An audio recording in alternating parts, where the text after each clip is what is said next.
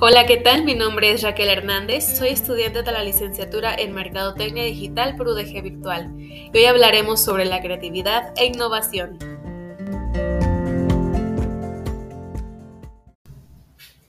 Tenemos que comenzar definiendo qué es la creatividad e innovación, y la verdad es que lo haremos a grandes rasgos porque estos conceptos abarcan muchos aspectos que no alcanzaríamos a definirlos por completo.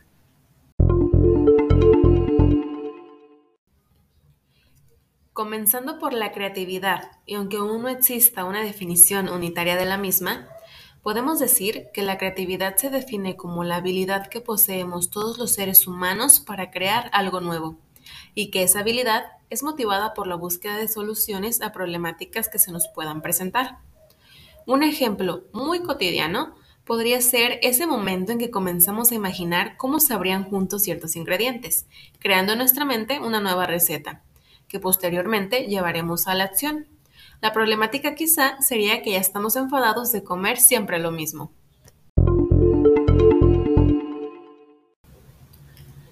Siguiendo con la innovación, al igual que la creatividad abarca diferentes ámbitos.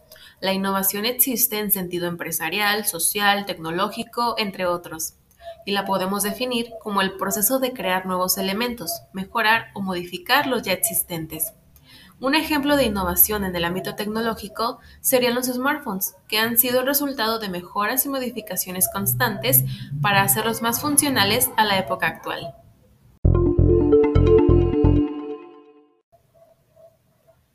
Aunque la creatividad y la innovación puedan percibirse como dos cosas iguales, la diferencia entre esos conceptos es que la creatividad se basa en procesos mentales para imaginar y generar nuevas ideas, y la innovación se encarga de la materialización de dichas ideas, con la intención en muchos de los casos de mejorar lo ya existente.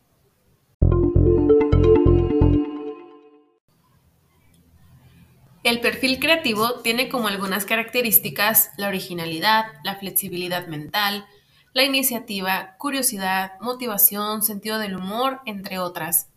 Y acá entre nos, de estas características, yo considero que tengo la curiosidad, soy una persona que se interesa por muchas cosas y hace muchas preguntas ante lo que desconoce.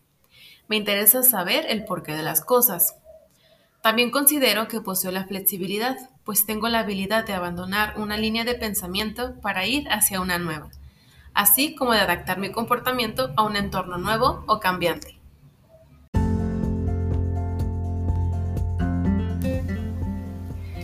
Y bueno, eso es todo por este capítulo. Te recuerdo que soy Raquel Hernández y nos escuchamos en el próximo episodio. Hasta luego.